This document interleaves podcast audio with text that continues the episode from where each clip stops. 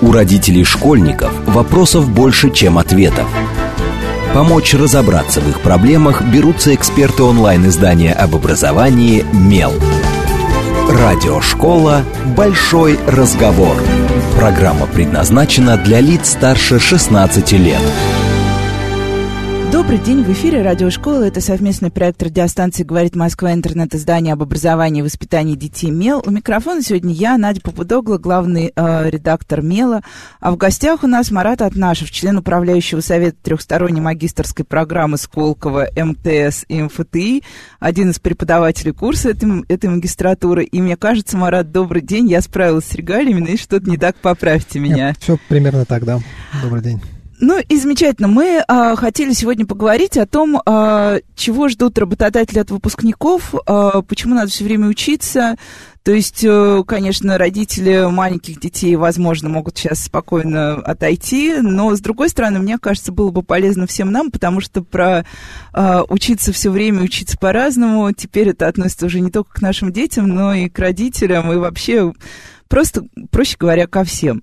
Ну и начнем с такого вот этого бытового вопроса, который на самом деле немножко все время на зубах, и все немножко от него устали, потому что мы в последнее время, кажется, уже миллион раз по разным каналам сказали, что традиционные знания, вот этот формат предметный, формат линейного обучения, когда ты учишься в школе, поступаешь в ВУЗ, устраиваешься на работу, проходишь какую-то ну, такую базовую переподготовку, опять идешь на ту же самую работу, все это ушло, и теперь работодателю нужно совсем другое. Работодателю нужен человек, который учится гибко, человек, у которого хорошо развиты эти самые мягкие навыки. До сих пор, правда, мы часто путаемся, когда определяем, что такое мягкий навык по отношению к э, трудящимся. Ну, окей, вот давайте, расскажите, что сейчас вообще? Какие основные проблемы? Действительно ли у выпускников есть проблемы с hard soft skills, траекторией и ну да, можно начать с того, что, э, как всегда, любая революция, э, она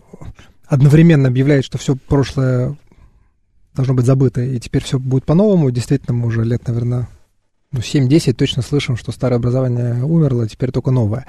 Мне кажется, что это, как всегда, отчасти только правда, э, потому что образование штука, ну, рожденная не десятилетием, а это там, ну, сказать, система, которую общество столетиями выращивает, и поэтому мгновенного отмены не происходит. У нас происходят какие-то мутации, какие-то изменения, которые говорят, вот чуть, теперь надо чуть-чуть больше вот этого, теперь надо чуть больше вот этого. И потом в какой-то момент маленькие изменения начинают накапливаться, и мы вдруг говорим, блин, так, похоже, уже почти система э, поменялась. Похоже, и вот сейчас, мне кажется, мы вот такой период переживаем, когда много изменений или много вот этих вот ожиданий, э, и мы начинаем твердить, что все поменялось. Э, поменялось ли совсем все? Ну вот я действительно сейчас попробую переключиться в режим работодателя, ну, я работаю в детских советах директоров и, наверное, приблизительно понимаю, какой спектр потребностей решают компании но компаниям все так же нужны хорошо образованные, умные, с высоким интеллектом люди.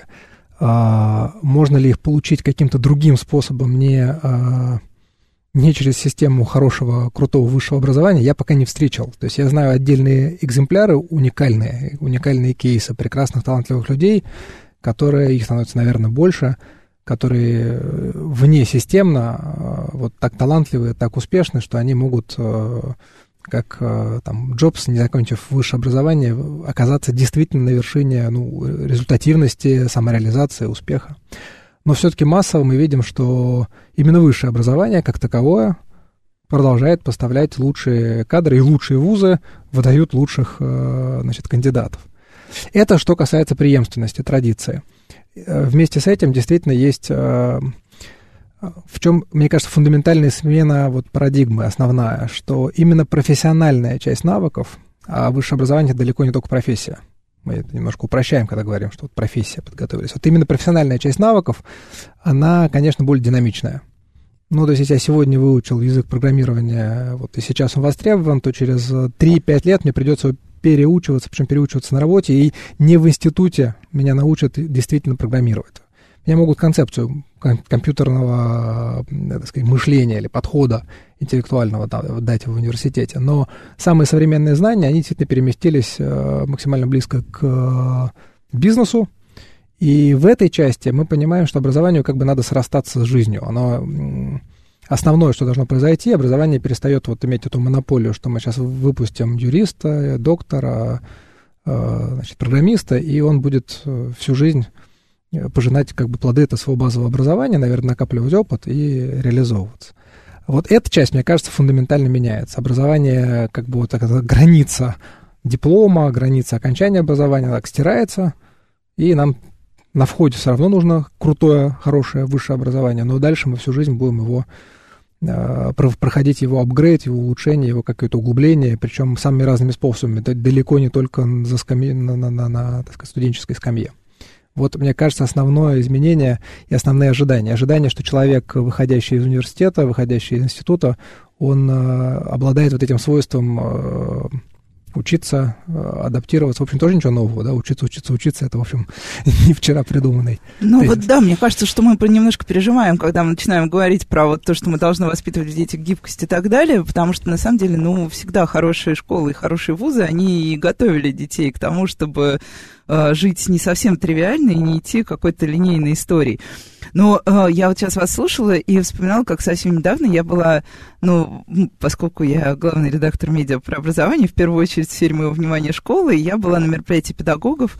Педагог, кажется, ну, такой вот самая статичная форма образования. Там, ну, понятно, что меняются методики, подходы, добавляется психология и так далее.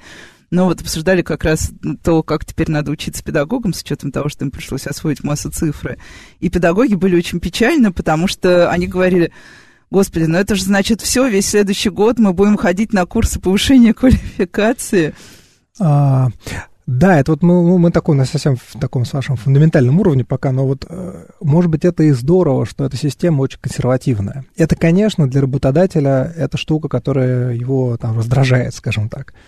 Э, почти цех такой, да, то есть это вот э, и в школу особенно, и университет, на самом деле, это закрытые системы, которые фундаментально, вот удивительно, вроде госсистемы, да, и у нас там министерство есть, что-то управляет, но фундаментально это очень самоуправляемые штуки, да, это люди, которые живут в своем своей системе координат, э, там, оценивают, по сути, друг друга. Не, не, не внешняя сторона, конечно, есть взаимодействие с родителями, с министерством, опять же, но, в принципе, это очень закрытая система везде в мире – но я недавно слышал хороший такой э, кейс, когда одна мама говорит, что вот э, э, эксперт от образования, который долго рассказывал об ужасах значит, современного консервативного образования, и одна мама говорит, да-да-да, я с вами полностью согласна, я вот давно хочу перевести своего, значит, ребенка на образование дома, на что он говорит, э, ну, я бы как минимум взвесил, потому что э, мы знаем прекрасно все ужасы образования в школе, а мы не знаем все те ужасы, которые э, несет в себе, так скажем, экспериментальное образование любое, потому что э, почему консерватизм, почему традиция?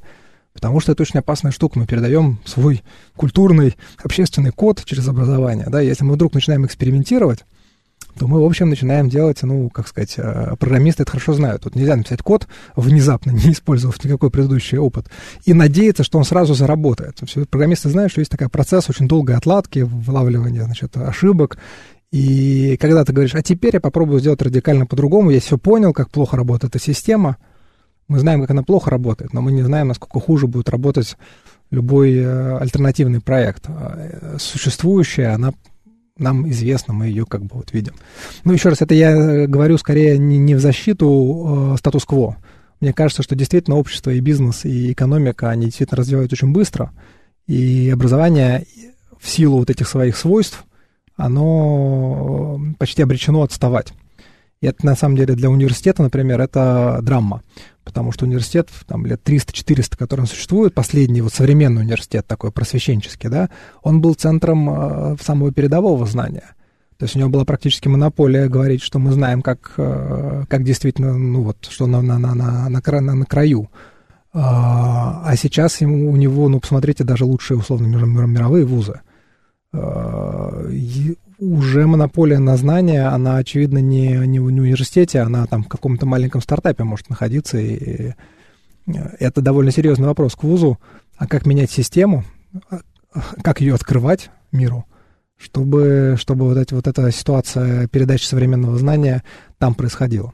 И что вообще должен дать вуз в итоге ребенку там, да. потому что, например, многие наши вузы. А, ну вот я училась достаточно давно в вузе, первый раз. Но я прекрасно помню, что э, ВУЗ — это такая закрытая система. Я училась в Московском государственном университете, и, с одной стороны, конечно, у меня там был определенный, ну, то, что сейчас называют нетворкинг, да, но, в принципе, в принципе, мы были такая вот консервная банка, внутри которой были там талантливые дети, ну, или такие, ну, я была там просто человеком, который неплохо учился, вот, но так или иначе мы не выходили за пределы этой банки.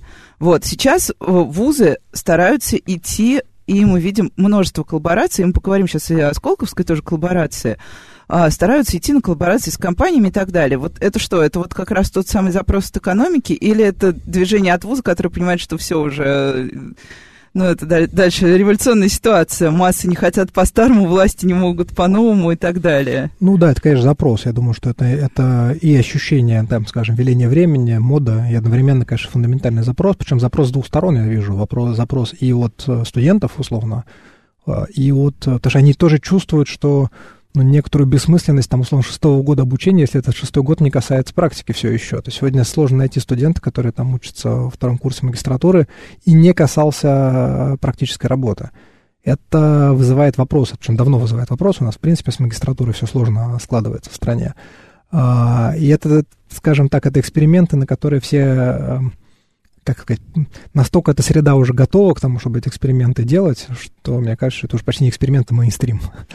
И, кстати, не только, опять же, у нас, мы видим похожую тенденцию, скажем, в Европе, например, вот эти специализированные магистратуры, профильные, это тенденция, то есть это одна из небольших э, частей высшего образования, которая устойчиво растет сейчас. Это такие узкоспециализированные там профильные магистратуры, которые часто делаются в партнерстве или там очень близко к практике.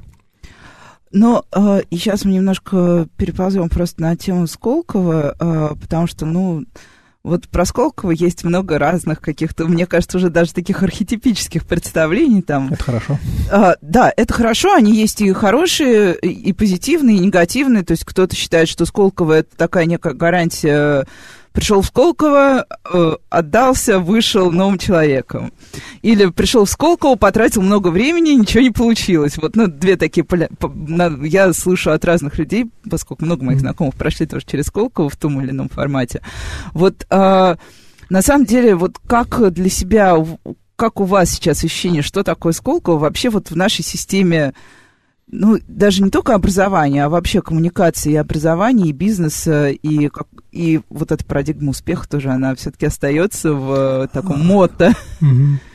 А, во-первых, мне очень понравилось про архетип.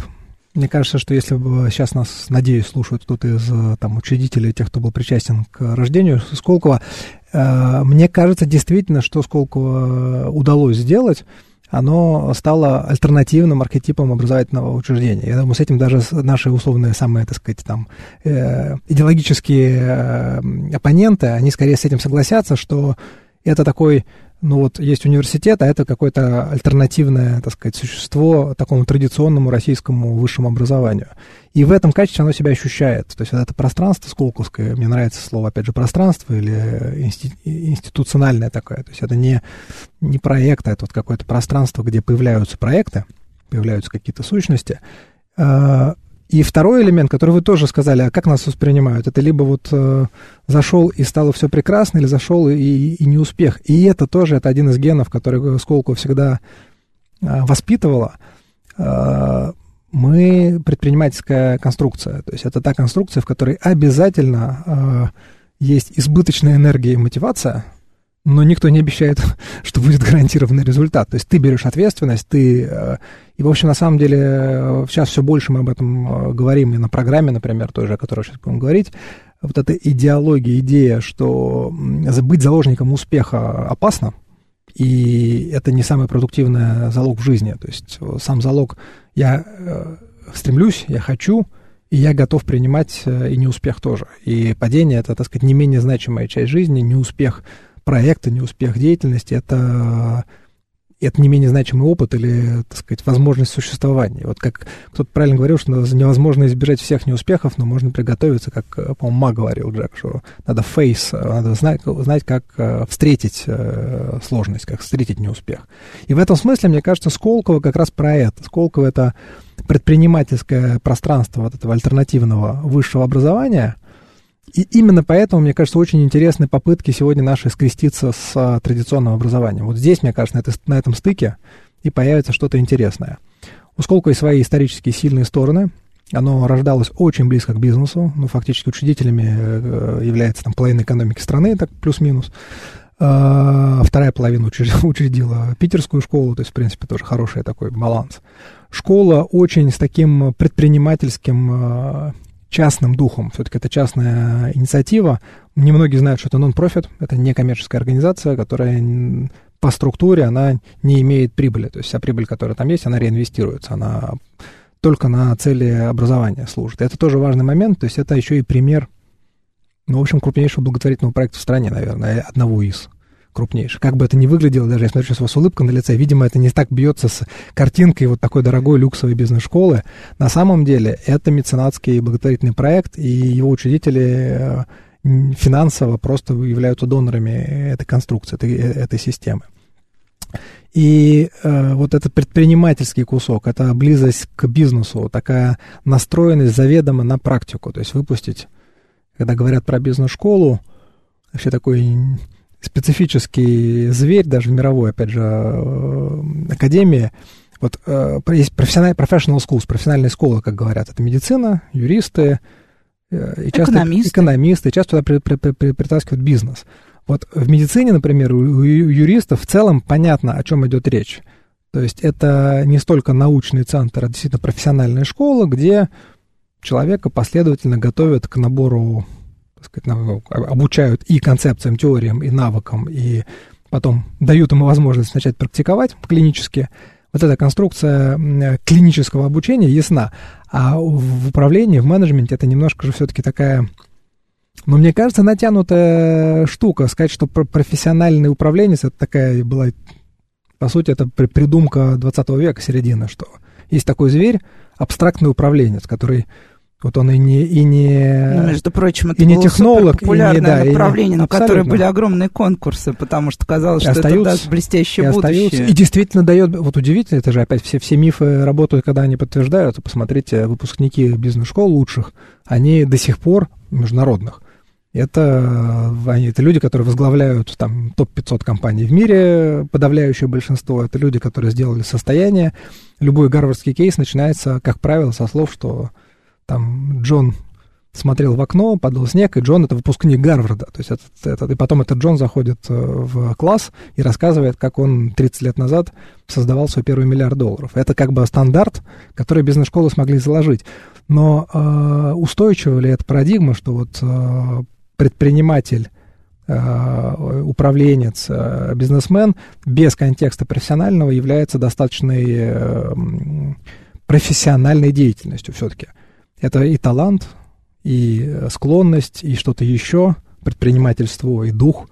Но вместе с тем это не обязательно классическое профессиональное обучение. То есть можно ли обучить человека быть прекрасным предпринимателем и миллиардером? То есть чтобы он вот чтобы Это выходили... было бы хорошо, если бы были какие-то гарантии. Мне да. кажется, это была бы та школа, в которой встала в очередь да. вокруг всей планеты. Да, вот поэтому очередь стоит в крупные бизнес-школы, поэтому очередь сегодня формируется и в Сколково. Но мне вот возвращаясь плавно к теме э, стыка между разными системами, вот это, мне кажется, стык, который очень важный. То есть есть профессиональное, фундаментальное образование – которая дает э, который производит умных людей, который производит ну, который дает и структурность, и системность, да, и образ да. мысли в определенном Да, таком. в данном случае у меня есть ну, немножко такой радикальный взгляд, но почти не важно, чему учить. То есть, если вас учат, чему, ну, можно учить, условно, там, латыни и греческому таким способом, что мозг будет развиваться очень хорошо, если вы рядом с, как вы сказали, с талантливыми ребятами в закрытой этой лодке, рядом с талантливыми преподавателями, очень сильными, то вероятность того, что из этой школы выйдут прекрасные умные люди, она высокая. Посмотрите тоже, э, у нас же все-таки кузница самых разных кадров оказались несколько вузов э, не прямо по профессии, а просто потому, что они выпускали, ну, почему там физтех или там МФТИ или МИСИС оказались кузницами предпринимателей. Не потому, что они готовили бизнесменов. Просто оказалось, видимо, что плотность э, интеллектуальная в этих э, вузах была высокая, и потому что учили серьезно. Ну и образ мышления. И задали системные, кажется, опять же, системные, дали какую-то системную, ну, как сказать, картинку. Я могу про себя сказать, что к моменту, когда я учился э, на международном MBA у меня, в принципе, был достаточный запас прочности классического образования. То есть мое базовое русское образование по математическим методам, по программированию, по там... А, И тут как... я должна задать вопрос, который сейчас всех волнует. Что вы закончили? Первый, самый, первый самый вуз. Я заканчивал ГУ, на самом деле, ну, московский, тогда назывался э, Государственная академия управления. Но, ага. да. А, ну, в принципе, такой хороший, крепкий середняк, назовем так, аккуратно.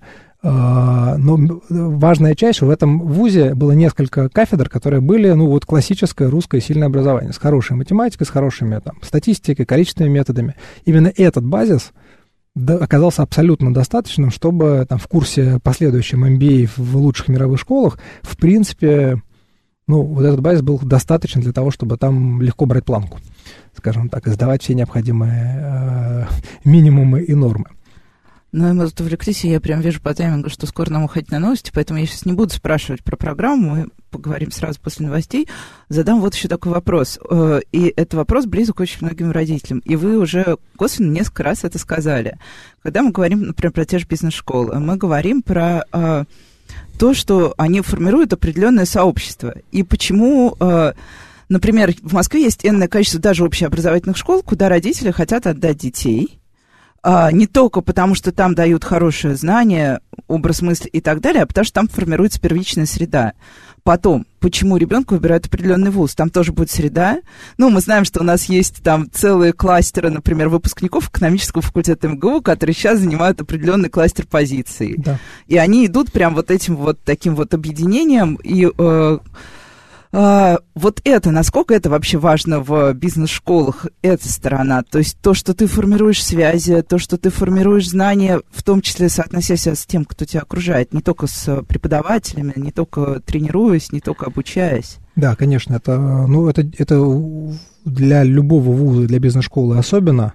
Все-таки бизнес — это создание связи между людьми, предпринимательство — это соединение людей — и Сколково э, во многом создавалось, опять же, как вот такой конструктор, э, одна из идей, что люди будут учиться друг у друга, что класс Например, у нас класс э, физически большая часть аудитории у нас плоская, хотя классическая бизнес-школьная аудитория — это такой вот цирк, э, амфитеатр, в котором в центре есть ум, умный носитель знаний, который вещает остальным, остальные смотрят. Вот идеологически Сколково была построена как система э, горизонтальных связей, это, соответственно, есть круглые такие столы, за которыми сидят команды. Вот эта логика, что вы будете соединяться с такими же толковыми, как и вы, ребятами, и учиться создавать что-то вместе.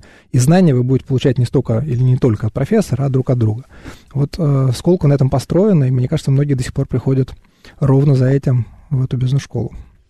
Ну и сейчас мы как раз уже прервемся на э, короткие новости, а после этого сразу поговорим уже, что же там за магистратура у вас такая с МФТИ. А, это радиошкола, не отключайтесь. У родителей школьников вопросов больше, чем ответов. Помочь разобраться в их проблемах берутся эксперты онлайн-издания об образовании «Мел».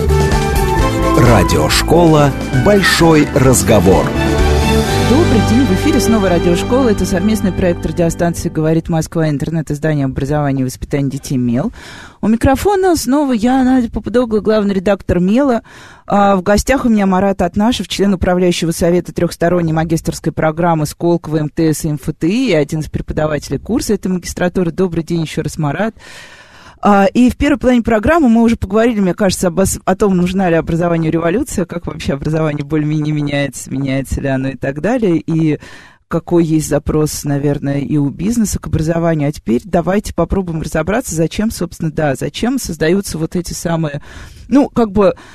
Э, вот тоже вы уже в первой половине программы говорили, когда я получал MBA там и все остальное, очень долго все наши попытки какого-то такого роста, ну вот где-то лет 10 назад, было действительно так, ты закончил, ну тогда не было еще даже системы бакалавриата и магистратуры, ты закончил, потом ты пошел, получил MBA, это дает тебе там сразу там буст какой-то карьерный и так далее. Вот магистратура, что это такое? Это тоже какая-то попытка дополнительного буста э, на старте или в общем, каково ее место в вашей системе ценностей? Ну, ну магистратура, кстати, вообще в разных странах мира по-разному очень зажила. Мы ее скопировали, как и многое, э, может быть, не очень глубоко вдумавшись, поэтому до сих пор даже эксперты... Мы не понимаем, что тогда. Ну, ни эксперт, ни родители, ни студенты толком не понимают до сих пор, что такое магистратура. Это еще два года, вроде у тебя уже есть высшее образование, то есть такого социального давления обязательно получать магистратуру нет, но кажется, что ну, как бы лучше бы все-таки 4 меньше, чем 5, а раньше было 5, вроде бы как после бакалавриата чего-то не хватает. А, а, на самом деле, что пытаемся сделать мы, я, наверное, сейчас попробую сфокусироваться все-таки вот на эту точку. Мы пытаемся как раз придать максимальный смысл магистратуре, как а, переход от концептуальных базовых вещей там, теоретических к очень такому, вот, практический переход к карьере. То есть это такой супер ускоритель, для э, будущей карьеры. И он состоит из нескольких элементов. С одной стороны, ну, собственно, что мы сделали, это вот такой, как, как сделать хороший суп. Надо взять самые хорошие ингредиенты, там, правильных поваров, у вас получится хороший суп. Вы э, уже дальше его испортить сложно. Мы постарались выбрать самых э, там, сильных партнеров технологических, технических, как, как ВУЗ. И, в общем, тут нет сомнений, что наш партнер здесь представляет элиту российскую техническую. А, мы, э, как Сколково, на мой взгляд, тут нет сомнения, что это все-таки лучший на сегодняшний день, лучший э, бизнес, предпринимательский, управленческий э, кластер и soft skill, наверное, тоже в стране, ну, аккуратно, но я думаю, что один из сильнейших центров skills, конечно, это Сколково на сегодняшний день. И третий компонент — это сильный корпоративный партнер, который при этом не только сам открыт, но и подключает другие компании, это МТС. То есть вот три составляющих техническая, технологическая, фундаментальная, э, soft skill, предпринимательство, бизнес и, собственно, э, будущий работодатель. Когда вы такие три ингредиента кладете в этот суп, то, наверное, вероятность успеха сильно повышается. Следующий ингредиент – это, собственно, отбор студентов. И вот в прошлом году мы уже, когда подготовительный делали этап, э, мы делали неполный, такой более короткий, сжатый формат этой программы MOVE. Программа MOVE была ну, по сути, тестовым режимом будущей магистратуры. Мы очень э, в сжатом быстром режиме за чуть больше, чем 7 месяцев прошли э, основные элементы или пропилотировали вот эту будущую магистратуру. начальная школа. Да, это такой, так сказать, это супер тестовый ускоритель вот э, большого ускорителя. И э, ну что, оно, что, что показал э, еще важнейший элемент от любой программы, в которой мы тоже были убеждены, нужен очень сильный отбор. И мы к этому отбору уделили много времени, много ресурсов. Первый тезис, что мы постарались сделать программу максимально доступной. Есть система грантов, которая позволяет практически любому человеку претендовать на либо полную, либо в большем объеме практически покрытие всех костов этой программы, несмотря на то, что она довольно дорогая. А, и это большая часть класса. Опять же, спасибо нашему корпоративному партнеру МТС, который, собственно, и обеспечивает возможность э, такого подхода. Это делает э, конкурсность или открытость программы, существ, доступность программы существенно выше, причем не только для Москвы, а для, в принципе, для всей России. А, второй элемент. Мы тестируем и IQ и технологические компьютерные навыки, то есть hard-скиллы мы тестируем достаточно жестко. Мы проверяли, насколько люди а, базово готовы, компетентные и, так сказать, как, как, как быстро бегают эти спортсмены, скажем так. И soft skills мы проверяли, опять же, самым таким э, современным, э, взрослым образом, как примерно так, как отбирают крупные компании. Мы проводили Assessment Day, это оценочный день, когда в течение довольно длинного времени, там практически полный день, идут задания групповые в очень напряженном режиме, мы смотрим целый там, э, когорты наблюдателей и, так сказать, профессиональных оценщиков, мы смотрим, как ведут себя люди в напряженном стрессовом состоянии, в сжатом времени и в сложных задачках, как они ведут себя командно, как они ведут себя в коммуникации, что они предпринимают в ситуации конфликта. И даем оценку. Получается такая вот универсальная практически оценка. Есть, с одной стороны, естественно, мотивационный кусок, который лично идет от каждого, и э, они писали свои, так сказать, записывали свои э, мотивационные обращения. Обожаю там мотивация. Да. Почему я это хочу? Да, да, что ж чудесная совершенно история. Я участвовал в отборе. Это просто, ну, так сказать, это отдельный кайф смотреть э, на креатив и на созидательные, так сказать, творческие способности этих физиков, по сути. Да, это, так сказать, программа, которая соединила вот эти три компонента. Что получилось? В результате получилось, что из э, огромного потока базовых, значит, такого там, application. Огромное это сколько? А, точную цифру сейчас не скажу, но там было ну, ну, база, по, по-моему, около 2000 угу, первых да, поряд, порядок, на 30 да, мест. То есть угу. мы сейчас говорим вот о, о таком, на 35-40 мест, которые мы в итоге, так сказать, раздали, да. Конкурс феноменальный. И в итоге у нас было 200 человек уже на ассессмент-центре, то есть те, кто были заведомо отобраны, так сказать, явно сильные ребята, технологически компетентные, и которых, в общем, можно было уже смело брать. Из них мы отобрали вот этих лучших из лучших. Внимание, вопрос, можно ли из такого качества ребят получить плохую среду? То есть это и есть та среда, которая сама дальше начинает двигать, опять же, программу. А, и сами участники это много раз подтверждали, что один из важнейших элементов э, программы, вот этой тестовой, пилотной, получился, собственно, феноменально высокий уровень э, участников, но это не классические умники и умницы только. Это не только ребята с высоким IQ, и которые умеют, так сказать, побеждать в Олимпиадах. Этот навык тоже важный, и он, так сказать, один из компонентов. Это еще и те, кто умеют общаться друг с другом, и те, кто умеют работать в стрессе, и те, кто умеют создавать команды и в состоянии как бы поддерживать коммуникацию. Вот мне кажется, это растяжка между а, мягкими навыками, о которых мы с вами начали говорить, и хардами оказалась очень продуктивной. А вот э, средний возраст, кто были вот эти люди, которые пришли? Это прям были люди после какой-то, ну, условно говоря, те, у которых только бакалавриат за спиной, вот они сразу такие осознанные, раз, нет, мы дали э, более широкий диапазон. Я думаю, что надеюсь, что сможем его сохранять. Мне кажется, на, вообще магистратура как концепция, она должна чуть-чуть быть более такой зрелой. А, человек должен сам понимать, что он действительно уже туда хочет и что он оттуда хочет. Поэтому я совсем не против того, чтобы, например, человек поучился, потом поработал, а потом созрел до магистратуры, что во многих странах является стандартом. У нас был диапазон, вот э, последние курсы бакалавриата, э, оба курса магистратуры и первые годы работы. Кстати, для первых лет работы это тоже было очень полезно, потому что, по сути, это такой карьерный ускоритель, опять же. То есть они оказались в ситуации, когда вот выпускник, оказавшись в бизнесе, если это не компания, которая прям а, организованно занимается помощью и адаптацией выпускников у себя, таких мало компаний, то человек оказывается в стрессовой ситуации. У него есть свои ожидания, у него есть набор навыков, которые не очень подходят для работы, как правило, и он сам себе предоставлен, и, в общем, если, опять же, вот этих структурных лифтов нету, и нет у него, не повезло ему там с начальником, или он не подвернулся к какому-нибудь большому э, звездному начальнику, который, так сказать, его приметил и начал его тащить, то, в общем, у человека первые несколько лет карьеры могут проходить очень э, стрессово, рыхло, рыхло стрессово. Да, ведь это и есть определяющий, практически определяющий ускорение вот, э, и будущую траекторию.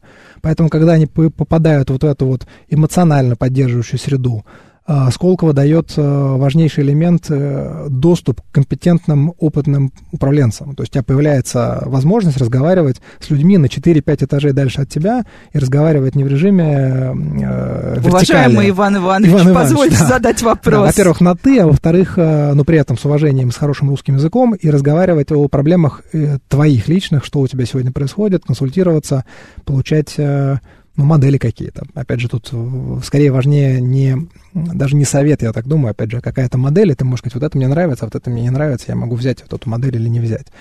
И да, это получается ускоритель карьеры, это ускоритель первых лет э, вхождения в бизнес или в предпринимательство. У нас довольно большой процент тех, кто все-таки настроен на предпринимательские карьеры, что нам тоже всегда нравится. То есть мы считаем, что ну не только для корпоративных карьер мы готовим людей. То есть не только целевики условные, потому что вот у многих э, родителей есть заблуждение, во-первых, что вот такие вот э, э, сопродакшены в магистратуре, это по сути, равно там базовому целевому набору, хотя, ну, это, мне кажется, глубокое заблуждение, потому что целевой набор да. совершенно отдельная сущность, и мы даже сегодня не будем рассуждать, я как-то не очень хочется. Ну вот, если сформулировать цель вашей магистратуры, все-таки, вот предприниматели, вот, да, вот корпораты, а что дает, собственно, тем, кто у вас учится, помимо этого вот карьерного ускорения? Как вы для себя э, формулировали, вот когда вы даже мув делали, вот что вы хотите mm. получить на выходе? И что вы даете этим детям, помимо, да, вот этого нетворкинга, возможности горизонтальных связей, возможности проверять модели?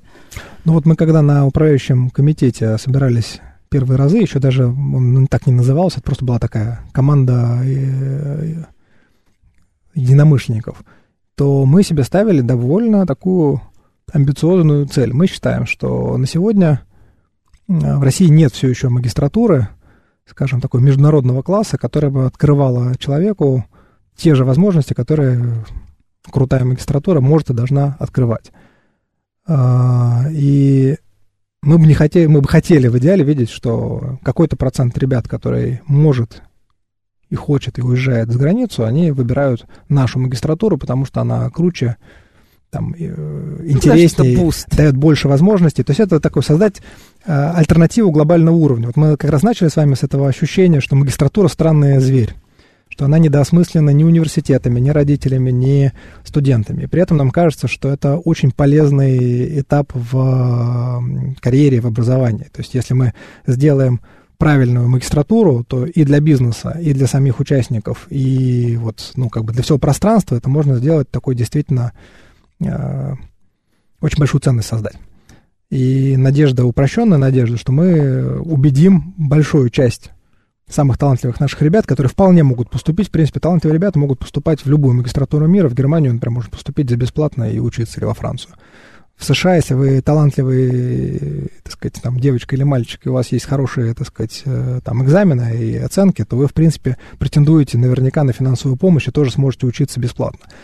Вот мы хотим, чтобы часть этих ребят э, оставалась здесь и чувствовала, что она может реализоваться здесь не меньше, потому что ну, все аргументы для того, чтобы здесь реализовываться и, и, оставаться. При этом их, альтерна... их возможности за границей будут не меньше, а только больше, потому что, опять же, качество нашего образования э, мы хотим делать глобальным и международным. От этого у нас есть международный партнер, и здесь мы как раз ориентируемся на то, что сколковская связанность с Гонконгским университетом науки и технологий, с ESMT, э, это Европейская бизнес-школа, э, которая тоже менеджмента и технологий, а, это позволяет а, делать международную программу в итоге. Это такая долгосрочная цель выходить на международную программу, аккредитовываться как международная программа.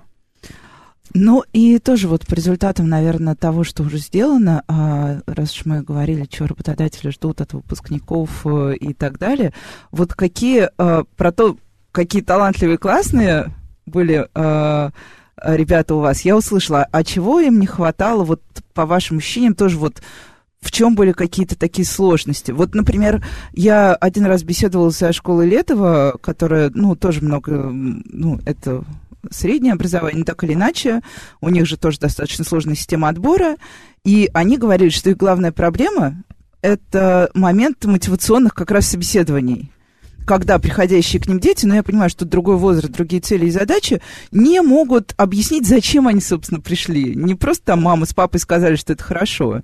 У вас же наверняка тоже были какие-то, вот есть какие-то такие сложные моменты, которые вы потом рефлексировали уже после мувов. Э.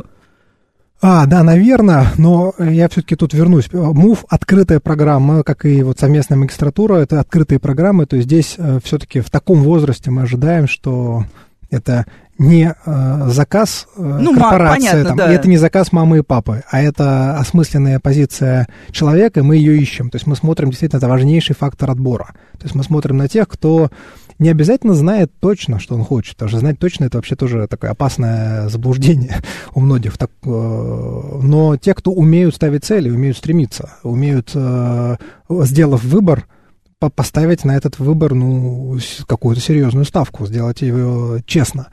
А, многие из наших ребят в итоге, например, попробовав проектную деятельность и почувствовав вкус, что у них что-то получается, у них переключается мозг, они меняются, э, идеологически меняют свои задачи. Они говорят, я не хочу идти в корпорацию, я хочу попробовать сам. У него появляется вкус, э, жажда крови, он чувствует, что он может, предпринимательская история. жажда, которая, конечно, разлита сильно в генах у, так сказать, сколковского сообщества. Но вот я считаю, что три вещи, которые мы добавляем, и которые, соответственно, можно считать, ну, ну, может быть, дефицитом к моменту окончания традиционной, традиционного бакалавриата, даже очень крутого. А, во-первых, это корпус э, управленческих, ну вот вы их назвали софт, но я бы сказал просто управленческий пакет э, в самом широком смысле. Человек должен понимать бизнес, экономику, отношения, лидерство. Это, собственно, тот набор э, навыков и знаний, он уже достаточно традиционный, я бы его почти уже относил к хардам, потому что это, ну, как сказать, надо знать, и это такая азбука. И эта бизнес-школа дает в Э, таком международном стандарте. Мы не тратим на это слишком много времени, мы даем, так сказать, ну, условно говоря, э, я преподаю переговоры, мне это очень нравится, но вот э, переговоры в России никто не преподает. В России нет практически кафедр переговоров. Мы выпускаем массово там бизнесменов, но нигде не учим переговорам. Я не знаю бизнес-школы, юридической школы там в мире, у которой нет кафедры переговоров. Это вот пример одного из навыков, который, кажется, нужно и полезно передать. Софтовый мягкий, кажется мягкий, а с другой стороны, это навык, основанный на теории игр, на, так сказать, хорошей математике, на оценке альтернатив и вместе с тем на понимании психологии, на софтах и на всем остальном. То есть это такая хорошая смежная дисциплина, использующая много других ну, междисциплинарный подход. Второй ингредиент – это э, практики. Мы все-таки даем доступ, у нас много преподают практиков, у нас много в этом преподавании мы видим ценность не только э, при внесении живых кейсов, но и то самая возможность пощупать, посмотреть на, а как себя ведет практик, что он делает, как он, как он думает. И вот эта возможность контакта с практиком, причем не обязательно в классной комнате, может быть и потом, может быть и как консультация отдельная, э, это очень интенсивный контакт. То есть количество практиков, вовлеченных в эту программу, это десятки человек. То есть на всю команду в несколько десятков студентов, есть десят, несколько десятков практиков, вовлекаемых в образовательный процесс. Это очень плотная э, как это, катализатор, очень такой насыщенный процесс. И третий компонент – это компонент э, практической работы. Э, МТС и другие компании дают реальные практические проекты, а некоторые проекты ребят сами приносят, и внутри образовательного процесса вы не только слушаете лекцию и пишете условную работу – и не то, что мы привыкли считать проектами с советских периодов, когда надо было что-то начертить, я помню, нам и это обзывалось, так сказать, практической работой. Э, надо было потом еще искать справку о внедрении там, на, на последних курсах, которые были достаточно бессмысленные. Вы действительно решаете ту задачу, которую сегодня решает бизнес. И вам не дают никакой поблажки на то, что вы студент. Вам либо ее принимают и используют в работе, либо не принимают и не дают на нее деньги, не выделяют на нее, так сказать, ресурсы. И это достаточно такой... Э, вот этот опыт работы в проектах, мне кажется, это тоже третье фундаментальное ядро, которого очень мало в российском образовательном э, пространстве. Настоящих живых проектов, с, э, на которых можно ну, набивать шишки, назовем так. И тут я тоже сидела и вспоминала, как, э, ну, у меня был на технический вуз, э, факультет гуманитарный, но тебе тоже, чтобы выпуститься, нужно было сделать там три публикации, что ли, в научных журналах, и я думаю, сколько сгенерировано публикаций в научных журналах вот этими несчастными студентами, которые просто хотят быстренько защитить диплом, поэтому ты идешь, делаешь какую-то компиляцию, идешь в какой-нибудь среднестатистический там, ну, мы знаем, как это делается, это, в общем, все смешно и тоже изрядно бессмысленно, как и все мертворожденное. Ну, и тут немножко уже не совсем про Сколково, а, наверное, больше про, э, собственно, какой-то вот э, опыт жизни в предпринимательской среде и э, поскольку у нас родительская аудитория, вот вы уже сказали, например, что нет проблемы в том, чтобы сразу не пойти после... Ну, ты получил бакалавра, не обязательно сразу идти рубиться с магистратуру. А, но у наших родителей, например, мы уже много лет говорим с ними о таком понятии, как gap year, в том числе gap year, ну, это год, который ты можешь не поступить. Даже если ты сдал ЕГЭ на свои 388 баллов, ты можешь сказать, а вот сейчас я подумаю, кто я. Вот, на самом деле, вот эта практика пауз для родителей, она очень тяжелая психологически, потому что кажется, что твой ребенок, особенно если ты успешный ребенок, ну как же так? Он шел к успеху, и вдруг бац, он говорит, я ничего не хочу, я не могу, я пропущу, я не пойду после бакалавра учиться, я пойду работать. С работы не ладится. Вот как э, все-таки, какой должна быть практика пауз такой, чтобы двигаться вперед? А, на этот вопрос сложнее всего из рамки родителя отвечать, потому что я начинаю думать про своих детей. И вначале... А, Поэтому мне очень удобно. Я-то задаю вопрос, я в этот момент хочу услышать ответ для себя, как родителя. Я как раз, когда, я, когда мне хотелось ответить что-нибудь хорошее и правильное, мне действительно кажется, что вот эта вот задумка или там взгляд на ребенка, как на какой-то артиллерийский снаряд, который нужно запустить, и он должен пройти по всем, значит, ступеням, мы должны ему придать обязательно восьмую космическую скорость, если вдруг там действительно пауза, то нам кажется, в этот момент э, происходит ужас какой-то. Вот э, первый, мне кажется, важнейший тезис. Никакой э, образовательная вот эта стартовая скорость не обеспечивает неуспешности несчастья в будущем. Вот это, мне кажется, важнейший кусок, что вот это вот ускорение стартовое, которое придали, которое придали, да, придали только родители. Родители все-таки, ну, наверное, фундаментальная наша ответственность, она в большей степени это передача там, культуры и неких ценностных, так сказать, ориентиров, которые в том числе позволяют э, человеку себя чувствовать и, и, и, может быть, ну, как-то с да даже понимать мотивацию. успешность. Поним, понимать себя, понимать, понимать ну, как, как-то находить мотивацию, потому что, мне кажется, вот это вот мы несколько раз уже возвращаемся к теме мотивации, мне кажется, важнее, э, чтобы у, у уже не ребенка, уже у молодого человека была способность к, э, так сказать, внутренней мотивации, чтобы он понимал, как вообще, откуда она берется, чем э, способность достигать выполненные родителями задачки. У нас есть удивительная штука, мы заметили на отборе, есть небольшой процент, например, э, специалистов по сдаче всего. То есть есть такие ребята, которые, мы, а мы даже мы, вот на мотивации мы понимаем, что он не к нам, но он настолько привык сдавать все и, так сказать, вот выигрывать любые конкурсы, что для него, как только он узнал, что есть конкурс, который сложно выиграть, он приходит и сдает этот конкурс, чтобы его выиграть. И это такая, и думаешь, это, конечно, прикольная в жизни мотивация, но вот действительно ли это, э, ведет ли это там к полной реализации потенциала, ведет ли это к удовлетворению или к э, неврозу?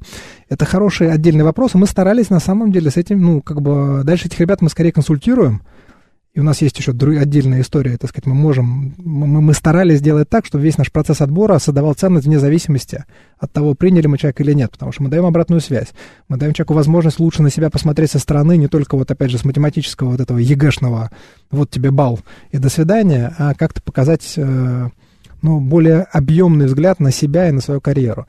И да, мне кажется, что если ребенок сам, ребенок взрослый, молодой, захотел взять год, это прекрасное, ну, как бы вот, если это, это внутреннее решение, которое он понимает, и он его хочет, это же очень ценно.